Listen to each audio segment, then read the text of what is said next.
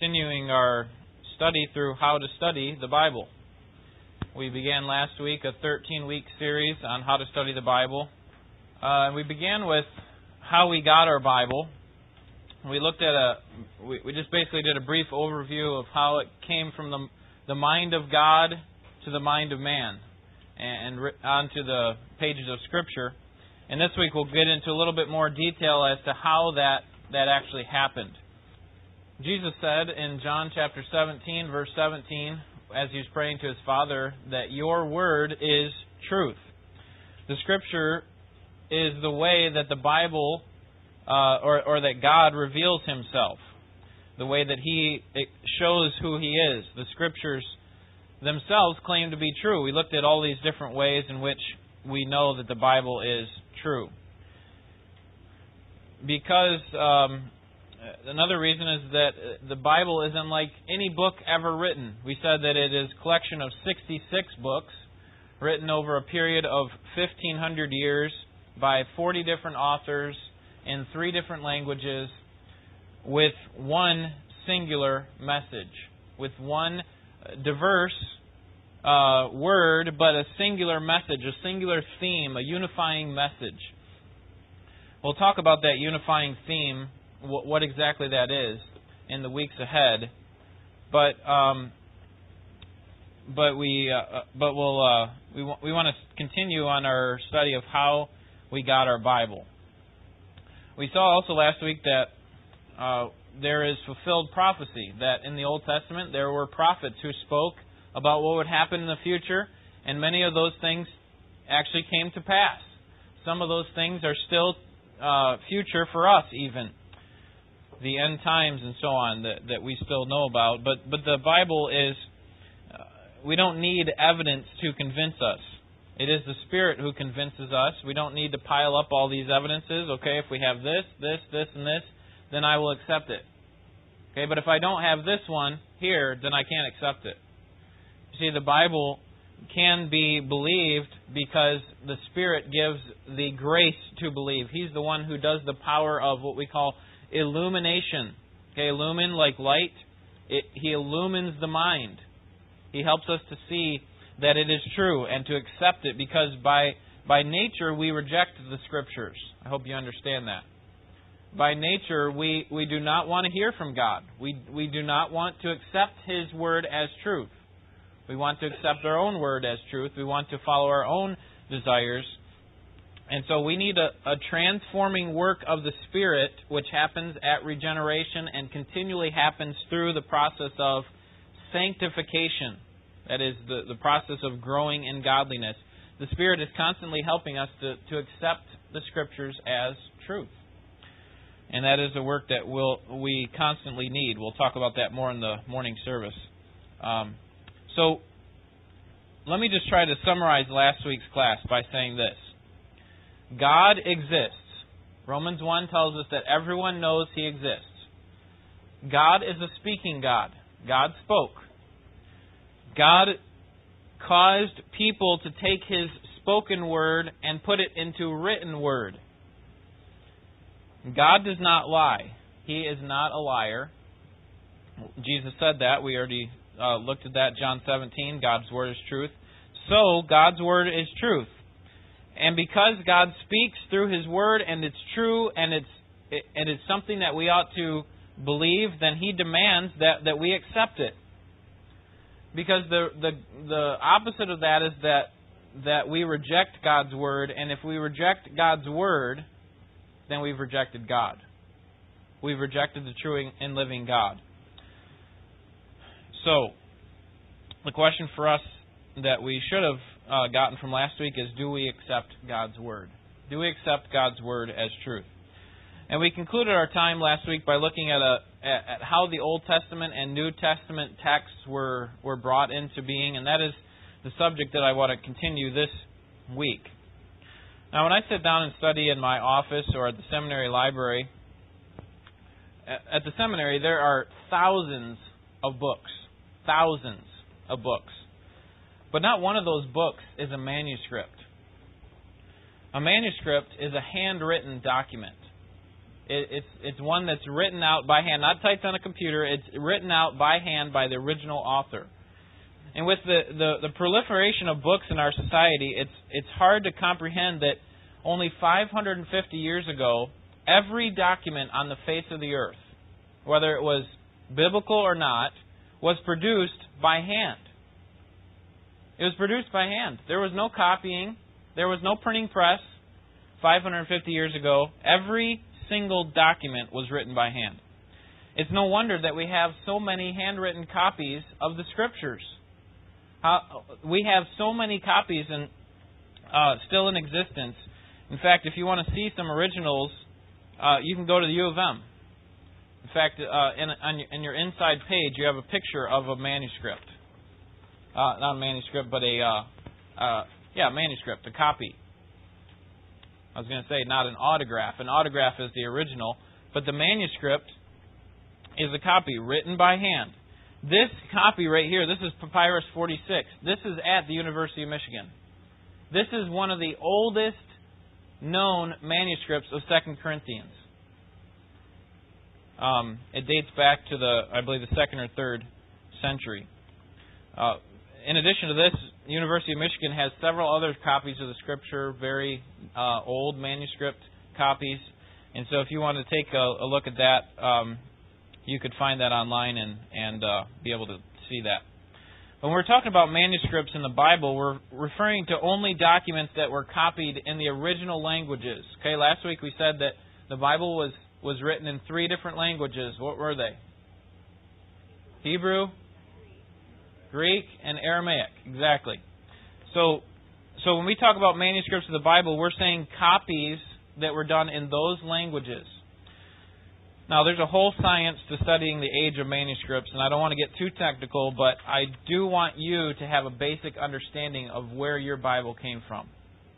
All right, so let's begin by looking at how to determine the age of a manuscript. How can you determine Okay, we look at this this one on the inside of our our um, sheet here.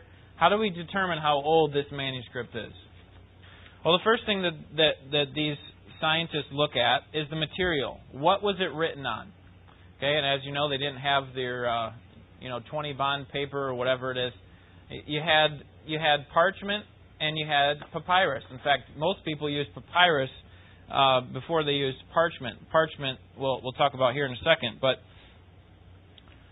um, a lot of times, even before people would write on the on these pieces of papyrus, they would actually use broken pieces of pottery. They would just use whatever they could find to write on. But if they had something of permanent importance, something that they wanted to be preserved, then they would take the extra time and effort and potentially um, resources in order to write on papyrus. Turn over to Deuteronomy chapter 17. And you'll see the importance really of of writing things down. And it's a good thing these men, uh, directed by God, did write them down. Otherwise, we wouldn't really know what God said. We'd have to guess. Deuteronomy chapter 17, verse 18.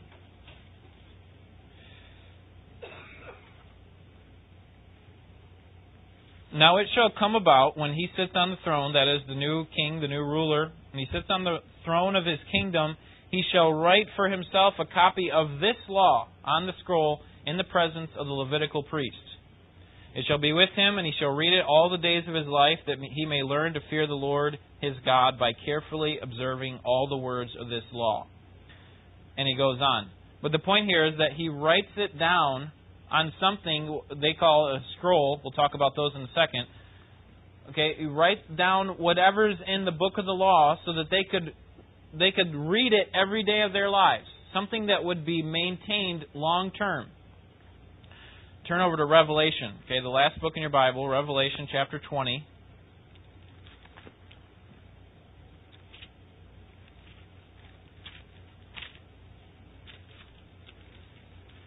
Revelation chapter 20, verse 12. You'll notice that it's not just humans who write things down. God did the same thing for us. Uh, Revelation chapter 20, verse 12. John records here, And I saw the dead, the great and small, standing before the throne, and books were opened. And another book was opened, which is the book of life. And the dead were judged from the things which were written in the books, according to their deeds. And the sea gave up the dead which were in it, and death and Hades gave up the dead which were in them, and they were judged, every one of them according to their deeds. Then death and Hades were thrown into the lake of fire. This is the second death, the lake of fire. And if anyone's name was not found written in the book of life, he was thrown into the lake of fire. God pays careful attention to writing things down, doesn't he? So let's talk about the two different types of materials that these scriptures were written on. First of all, papyrus. Papyrus is the word from which we get our word, paper. It's made from the, the soft center of reeds that would grow along the Nile River. And they were laid out side by side. Okay, you could you could kind of imagine like a checkerboard type thing. They would lay them out vertically, and then they would lay out another roll horizontally. They'd all be wet, and then they'd have to let them dry and be smooth, and then they'd trim them down to about one foot high. And then they would take these pieces that were about one foot high, and they would glue them together and make a scroll 70 feet long. And they would roll it up in the scroll. That way they could just open it up to whatever part that they wanted.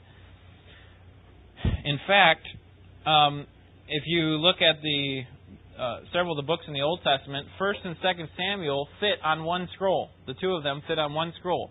Same thing for First and Second Kings and First and Second Chronicles. They all fit on one scroll. Um, so they could use papyrus. Parchment was the other type of material. It was simply leather that would come from the skin of cattle or sheep or goats. It also could be formed into uh, to a scroll by sewing the pieces together. Uh, but because parchment was much more expensive, it w- was reserved for documents of greater importance, okay, of the greatest importance. And so some people who may not have had great financial means could have written down the scriptures on papyrus, others could have done it on parchment. So, based on what type of material these things were written on, determines uh, is one of the determining factors to how you date a manuscript.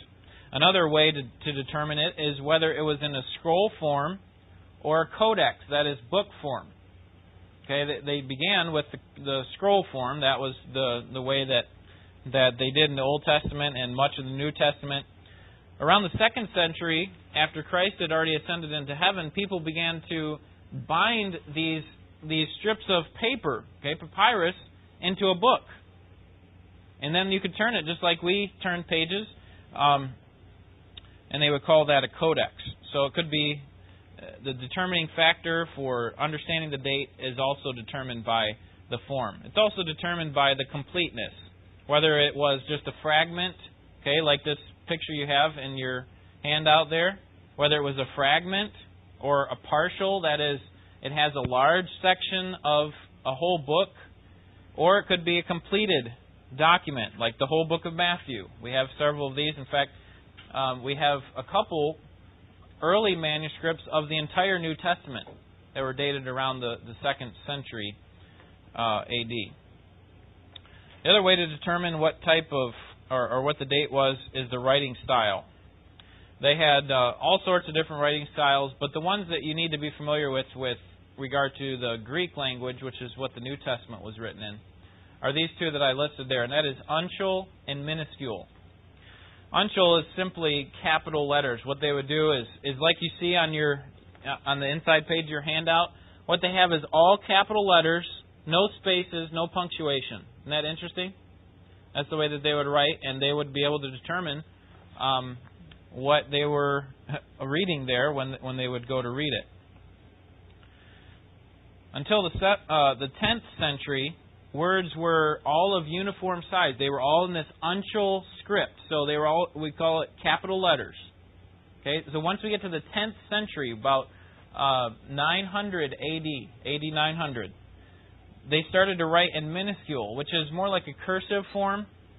And I didn't give you an example of that, but um, but they they began to write in this minuscule form. So if you look at this document that you have on the inside of your sheet, okay, you can tell number one that this was well, you can't tell from your picture, but from the, the if you go to over to U of M, you can tell that it's written on papyrus, not a leather, you know, a parchment, somebody's uh, some animal skin. You'll be able to tell that it's written on papyrus. You can also tell from looking at it that it's in the uncial script, so you know it's before the 10th century. And and and, uh, and then you can also tell that it's a it's a fragment or a partial uh, of the copy. So basic, based on all these things that they put together, they determine what the date is. Now, we don't have to dig up all these manuscripts and try to figure out these dates for ourselves. We have scholars that, that can do that for us. But the point is that we need to understand where our scriptures came to, how did they come to their current form? How did we get them in our language?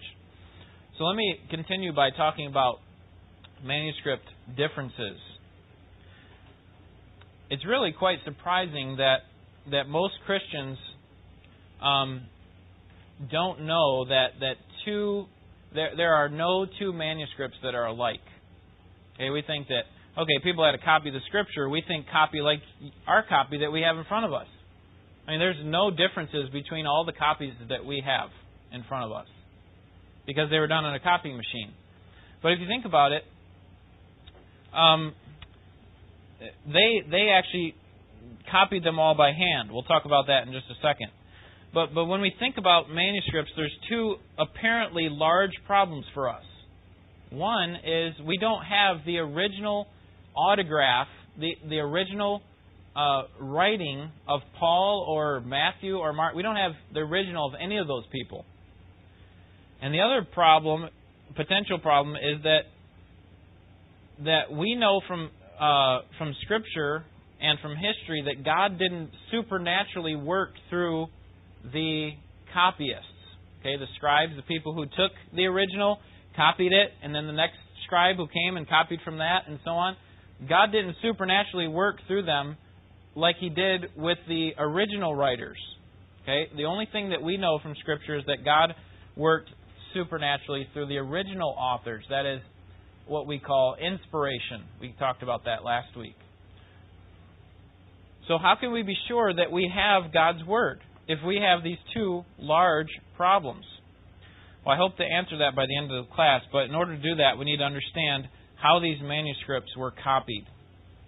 So before you um, jump off the spiritual deep end and think, okay, we've got all these differences in these multi. You said there are thousands of manuscripts, and you're telling me there's differences in every single one. How can we be sure that we we don't have differences or we have the wrong words in our Bible? Well, here's here. Let me give you an example of one of the types of differences. 1 Corinthians chapter 6 verse 11. The question is, should it be Jesus? Should it be Christ? Should it be Jesus Christ? Should it be Jesus or Christ Jesus? Or should it be our Lord Jesus Christ? So these are the type of differences. When we're looking at them, yes, it, it may determine whether a word is is reversed or something like that, but it's not going to change the the the overall meaning of the text. Whether it's Jesus Christ or Christ Jesus doesn't have a lot of bearing on our understanding of what God is trying to say, correct? Okay, so these are a lot of the and we'll talk about percentages here when we get down a little bit further. Let me talk first about the causes of differences. There are two types of causes to why these manuscripts are different. Okay, why these copies of the original are different. Why aren't they exactly the same? One is intentional changes, and the other is unintentional. Intentional changes happened when these scribes tried these scribes, these copyists, they tried to harmonize what they had seen in other parts of Scripture with what they were writing. So they would say, "Well, that doesn't make sense. How could how could, um, like in James, how, how could a person's faith be dead if they don't have works? When Paul has already talked about the fact that we are only just we are not justified by our works. So someone could intentionally try to change it to to make the scriptures harmonize. Um, most errors, however, were unintentional. They were errors of sight or errors of hearing. They would have people uh, these would be professional men who would who would make copies. That we talked about that last week, where they would count all the words on a given page to make sure that they didn't miss any, count all the letters to make sure that they didn't miss any. Um, in some cases, they would have a dictator, uh, a person who would read. Maybe that's not the word I'm looking for, but they would read the copy for them, and so the person could have misheard. And so there's another unintentional type change. Or they could have just simply been looking at one copy and then writing it down and and uh, may have transposed some words or letters. So there are changes in that way. Now, we do need to keep in mind that these scribes were professional. This was their job. Um, and uh, as I mentioned last week, they had a method by which they operated. So we we don't uh, we don't want to think that it was pretty. It was just sloppy work. Okay, they were just oh let's hurry up and get this done. It was they they they paid very careful uh, detail to what they were doing. However, they were human, and there there were nights when they were tired, just like you and I get tired, and sometimes they were copying under poor lighting, and they would make mistakes. They would make uh, mistakes. So just so we're clear, their mistakes only reflect a small percentage of what you had before you. The original uh, overall message is preserved in the multitude of manuscripts. And the way that we determine what is the original, okay, we go back to, we look at all these copies. How can we determine what, what was originally said by Paul, what was originally said by Jesus, what was originally written by John? How can we tell? Well, we have these manuscript experts. Okay, they're called um, textual critics. Now, it's not that they're criticizing the text like you you have for people who criticize movies or something like that. They are actually examining the text and reporting back what they see based on, on what they're looking at. So they look at the multitude of manuscripts and they determine what is the the the original message. Um, and based on these studies, scholars have been able to work their way back as close as possible to the original writings without having the original in front of them, which is pretty amazing. I wish we had time to go through this, but we don't. So let me just give you a few foundational rules that they use um, when they determine what is the correct reading. Number one, when they have a, a large number of manuscripts, the older manuscript is more more reliable. So if we have 10,000 manuscripts piled up all over this room from the 8th century and uh, and then uh, and then out in the hallway we put 10 manuscripts from the 2nd century. Okay, based on that first rule, which manuscripts are most important? These 10,000 from the 8th century or those 10 manuscripts from the 2nd century? Okay, it's those 10 because they are older. We'd rather have the older uh, manuscripts because they go back closer to the original. You see how that can work? Okay, you have the original here. Someone makes a copy. Someone makes a copy. More changes, more changes, and over time, you get something that's not as close to the original as this was. Okay, it's like that game that you played when you were a kid, where you have what do they call it, the telephone game or whatever. Someone says something at the very beginning, I whisper it to her. She whispers it. They all the way to the back of the room, and what happens at the end? It's completely different. Okay, but if who would who would be more reliable in knowing what I said? Okay, would it be Barb back there in the back of the room, or Jennifer here in the front? Okay, because she's closer to the original, right? There's not as many changes throughout. And that's the same uh, principle that they use to determine which is the better or more reliable reading. The other one, and this is a little bit uh, trickier to understand, is that the harder reading is usually correct. Okay, the harder reading is usually correct.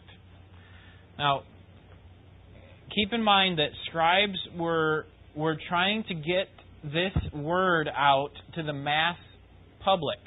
Okay, they're trying to get this out because it wasn't like us where we could just go down to the Christian bookstore and pick up a Bible right? In order for people to get a copy of part, even parts of the scripture, someone had to write it down. In order for someone to write it down, you don't just pull it off your shelf to copy it for somebody else. They were owned by these professional scribes usually. And so you'd have to get copies from them and and so you didn't have ready access to them. So they were trying to get the word out, and so often what they would do is pay careful attention to clarity. They wanted to make sure people understood what, what was being written. And so many times when they were copying uh, these manuscripts for themselves or for their church or whomever were looking for them, they wanted to be as clear as possible. And sometimes when they were looking at the copy that they had, they said, well, this grammar doesn't make sense. It, it seems backwards.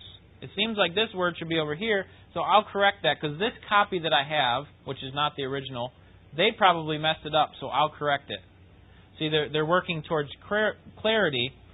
And so, because scribes would often make changes to their own copies in order to harmonize or to make it uh, more readable, more clear, uh, we say that the harder reading is usually correct. You see? Because they're, they're making these changes. So, if you have a, a really easy reading here, and you have a really difficult reading here, then um, the harder reading is usually the better one. By the way, which manuscripts usually contain the harder readings? The older ones, the ones closer to the original over here, or the newer ones? Okay, the harder readings are usually on the older manuscripts. All right. So now let's talk about how they categorize these because what they do is they, they don't have time to read through every single manuscript. Usually have scholars in one area of focus, maybe one book or whatever. But what they do is they categorize these manuscripts into families. Um, they sort out tens of thousands of manuscripts into families so that they can uh, be analyzed more easily. And these these families are usually based on age. Okay, so a group of third century manuscripts go together. A group of fourth century manuscripts can go together. It's also based on region, um, region of origin. So if someone wrote from Egypt or if they wrote from England or, or wherever, they put those manuscripts together. Um, and then based on relationship. Um, if several manuscripts have the similar wordings, they would say that they were part of, of one type of family. So these two basic families that we have are called Alexandrian and Majority.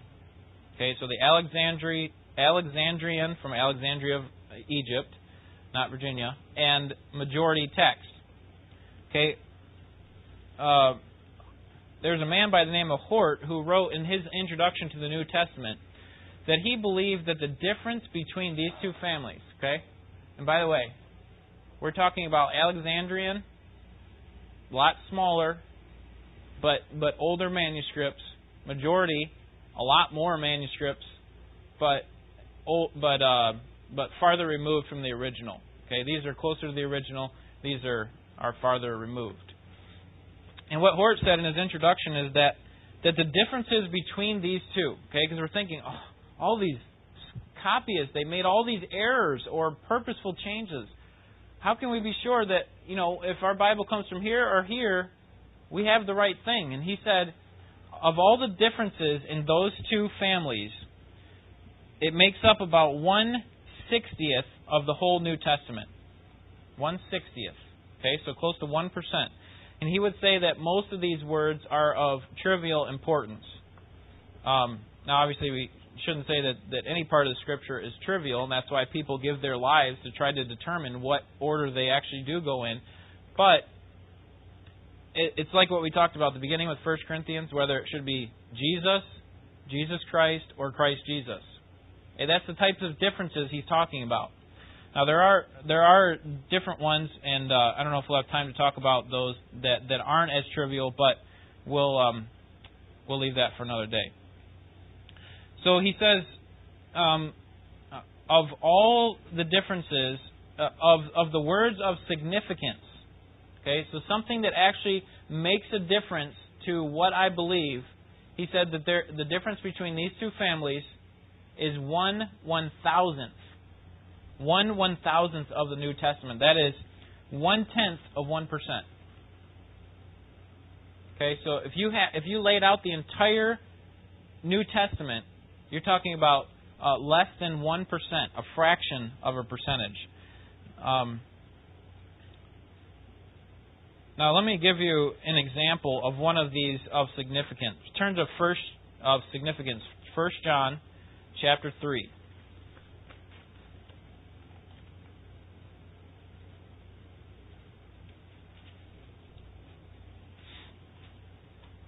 First John chapter 3. And we'll actually look at two of significance. Look at chapter 3 of verse 1.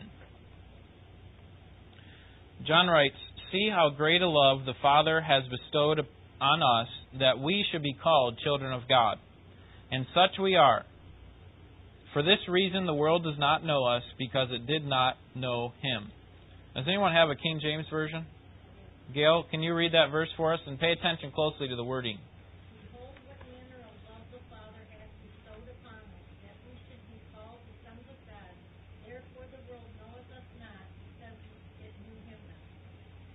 All right, so which words are missing from the King James Version that we have in our New American Standard? Okay, it's, it's in the middle of the verse that we should be called, her says sons of God, ours says children of God, same idea. And then these four words, and such we are. And such we are. Now, in July of 19, or 19, in July of 1885, Charles Haddon Spurgeon preached on these four words that were not even in the King James Version from which he was preaching and from which his people had in the pew. And such we are. Um, the King James, which follows the majority text over here, okay, the majority text uh, le- leads to what we call the received text, or in Latin, the textus receptus receptus, and from there comes the King James Version. And he says that um, he he explained to them that the Revised Version, okay, which comes from the Alexandrian text, which is where our New American Standard comes from, and the NIV, ESV, um, comes from the older manuscripts, and uh, he explained to them that, that this was the wording in those original manuscripts. And this is what he said that the addition of these four words is correct. I have not the slightest doubt. Okay, so keep in mind, he's preaching from a King James version, and all the people have King James versions. And he's saying, I'm preaching on four words that are not in your Bible, okay, your English Bible that you have in front of you. But he's saying, of, of these four words, I have not the slightest doubt. Those authorities upon which we depend those manuscripts which are best worthy of notice have these words. Okay, so what is he talking about here? He's talking about these manuscripts that he depends on, these older manuscripts. And they are to be found in, he says, the Latin Vulgate, the Alexandrian text family, and several other versions. They ought never to have dropped out. In the judgment of the most learned people and those best to be relied on, these are the true words of inspiration. Spurgeon then went on to preach the entire sermon on these four words that were not even found in his Bible. Um, and we have today fundamentally two the, these two different text families uh, from which our English translations were made. But the great thing for us is that if a person has a King James Version and someone's preaching from the New American Standard, or if you have a New American Standard and someone's preaching from the King James Version, you're not going to find a lot of differences, are you? You can follow along for the most part and see where the, the, the preacher or the teacher is going. And that's because, as I said before, these errors, these differences, make up less than 1% of what is there between the two versions. So we don't have to say, okay, the New American Standard is God's Word and the King James is not, because there are places where the King James actually has a better translation than the New American Standard. Um, so we don't want to say anything like that, but what we do say is that the authority that we receive from God is preserved not in our English translation but in the multitude of manuscripts. So what you'll find sometimes, in fact, turn to 1 John chapter 5 and verse 7. Okay, I was going to say what you'll find sometimes is that some of your words are put in brackets, and all that means is that the the translators weren't confident that this was in the original. They weren't sure. And they didn't want to take it completely out, so they put it in brackets. I don't have an example here. Actually, um, hold your finger here in 1 John. Let me show you, because we will come to this when we look at the end of Mark. Look at the very end of Mark. And I'll show you an example of where the New American Standard translators were not sure that this was part of the original. Mark 16, verse 9.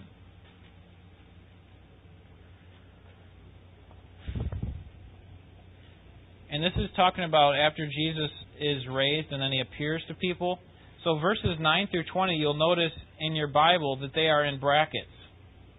And then what you should have is a note, either in the margin or down below, that says something like the external evidence strongly suggests that these words, these verses, were not originally part of Mark's gospel.